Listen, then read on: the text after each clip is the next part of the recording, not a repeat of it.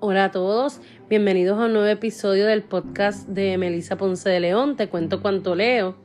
Estuve un tiempo en pausa porque eh, cerré una etapa en mi vida y acabo de iniciar otra, me mudé, estoy en un nuevo espacio, ya estoy acomodada, así que por eso es que estuve alejada. Y como estoy iniciando un nuevo capítulo, ¿verdad? En un nuevo lugar, pues decidí continuar con, con mi proyecto que me gusta tanto del podcast con un nuevo episodio y elegí en esta ocasión para este nuevo episodio un libro que yo adoro, que me fascina y que ya lo había mencionado en un capítulo anterior, en un episodio anterior y es el libro de Gabriel García Márquez, la historia de la cándida Herendira y su abuela la desalmada y seis cuentos más.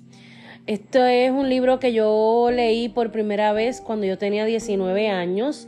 Eh, me lo regaló mi papá. Mi papá llegó a mi casa con un libro que tenía, que estaba viejito, tenía las páginas amarillas. Y luego con el tiempo yo me di cuenta que era que él me estaba regalando el libro, la primera edición del libro, que se publicó en 1972. Y en esta ocasión, en este eh, episodio del podcast, yo no les voy a hablar de los otros cuentos, yo les voy a hablar de la historia de la Cándida Heréndira, porque de ese libro, ese fue el relato que a mí me, me marcó para siempre. Es una historia triste eh, que, se, que divaga entre la novela corta y el cuento. Eh, y a mí me capturó el inicio de esa de esa historia les voy a leer eh, el fragmento del inicio de la historia de la Cándida Heréndira. Heréndira estaba bañando a la abuela cuando empezó el viento de su desgracia. Ahí ya tenemos un presagio. La enorme mansión de argamasa lunar extraviada en la soledad del desierto se estremeció hasta los estribos con la primera embestida. Pero Heréndira y la abuela estaban hechas a los riesgos de aquella naturaleza desatinada, y apenas sí notaron el calibre del viento en el baño adornado de pavos reales, repetidos y mosaicos pueriles de termas romanas. La abuela, desnuda y grande, parecía una hermosa ballena blanca en la alberca de mármol. La nieta había cumplido apenas los catorce años y era lánguida y de huesos tiernos, y demasiado mansa para su edad. De esta manera inicia la historia que me cambió la forma en la que pensaba sobre la narrativa. Más adelante les voy a contar por qué. Y aunque el libro se conforma de seis cuentos, como ya les dije, más la historia de Heréndira, eh, a mí la, la historia de Heréndira es la más que yo he leído en mi vida. Y esta historia, como muy bien acabo de leer, establece en las primeras líneas quién es la protagonista que es un adolescente que queda a cargo de su abuela. Pero ¿qué es lo que ocurre? Porque si se dan cuenta, en, el primer, en la primera línea rápido habla del viento de la desgracia. ¿Cuál fue la desgracia? La desgracia es que se desata un fuego y lo destruye todo. ¿Y cuál es el problema de esa novela? ¿Verdad? Porque ya dije que esto es... Eh, hay un debate si es un cuento largo o una novela corta. Para mí es una novela corta el problema aquí es que la que va a pagar todo lo que se destruyó es Herendira. ¿Y cómo lo va a pagar? Con su propio cuerpo. Esta novela presenta el tema de la prostitución de niñas y adolescentes en Latinoamérica. Y hay que tomar en cuenta que se publica en 1972.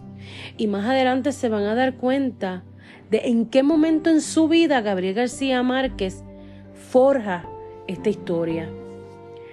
Diez años después de la publicación de la, de la novela, ella se convierte en una historia, en una película, perdón, en 1982. Y yo no vi esa película hasta 1999. Casualmente, pocas semanas, o causalmente, pocas semanas después de yo haber terminado de leer el libro, yo estaba tumbada en el sofá cambiando los canales y me encontré con la película en el canal Bravo. ¿Por qué recuerdo específicamente que era el canal Bravo? Porque mm, era en aquel momento no estaban los reality shows o estaban empezando, creo que el único que había era el de NTV, de Real World. Eh, y el canal Bravo daba, no daba las Housewives, daba películas internacionales. Y a mí me fascinaban porque no tenían toda esta, todos estos efectos especiales de Hollywood. Y yo vi esa película que recuerdo que las imágenes eran oscuras, la recuerdo como ahora. Y la vi, me fascinó porque exactamente lo que yo me imaginé, exactamente lo que yo imaginé mientras yo leía fue lo que yo vi en esa película.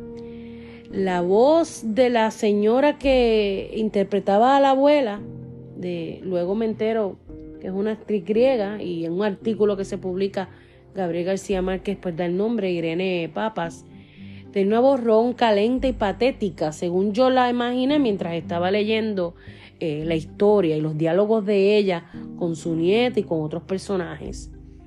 Entonces al final de la película yo me entero que mi fascinación se debe a que al que escribió el guion fue Gabriel García Márquez. Pero con el tiempo también me doy cuenta o me entero de que esta novela en principio se creó como un guion, no como una novela. Así que por eso es que yo veo esas similitudes fueron tan fascinantes para mí y por eso es que al principio les había dicho que, es uno de las es un es un texto que me, que me cambió la forma de, de yo la narrativa porque yo me lo imaginaba casi eh, eh, fotográfico y es por eso mismo, porque está escrito de tal manera que tú te puedes imaginar perfectamente cada escena. Eh, está escrito básicamente de una manera cinematográfica, aunque es, aunque es un texto narrado. Pero entonces, ¿de dónde surge la historia de, esta niña? Como ya les dije, por motivos de rodaje, Gabriel García Márquez escribe un artículo para el periódico El País que se publica en 1982 que se titula La Cándida Heréndira y su abuela Irene Papas. Irene Papas es la actriz eh, griega que interpreta a la abuela. Me disculpan. Y en en ese artículo, Gabriel García Márquez, tan ingenioso y maravilloso con las palabras, básicamente cuenta un cuento sobre el origen de Heréndira. Les voy a leer un, fragmento de ese cuento. Hace muchos años, en una noche de parranda de un remoto pueblo del Caribe, conocí a una niña de 11 años que era prostituida por una matrona que bien hubiera podido ser su abuela. Andaba en un burdel ambulante que iba de pueblo en pueblo, siguiendo el itinerario de las fiestas patronales y llevando consigo su propia carpa, su propia banda de músicos y sus propios puestos de alcoholes y comidas. Yo tenía entonces unos 16 años y era consciente de que tarde o temprano sería escritor. En la novela, eh, Heréndira se encuentra con Ulises que es prácticamente su salvador. Prácticamente, no estoy diciendo que la salve, les queda a ustedes leerla. La niña era uno de los seres más escuálidos que recuerdo, y su actitud no tenía nada que ver con su oficio. Casi podía decirse que no tenía la menor idea de lo que estaba haciendo, sino que parecía repetir una lección aprendida de memoria.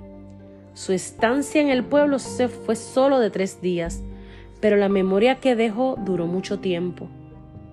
Al parecer había sido seducida a la edad de 10 años por un tendero libidinoso que le dio un plátano maduro a cambio de su virginidad, y la vieja matrona que la disfrutaba ejercía sobre ella un dominio inclemente mediante el terror. Esa es la historia o ese es el cuento que cuenta Gabriel García Márquez para explicar de dónde ocurre, de dónde eh, surge, perdón, la idea de escribir esta novela que la escribe primero como un guion, leyendo, investigando para este podcast me entero que ese guion se pierde y entonces luego escribe la novela y luego reescribe el guion para la película.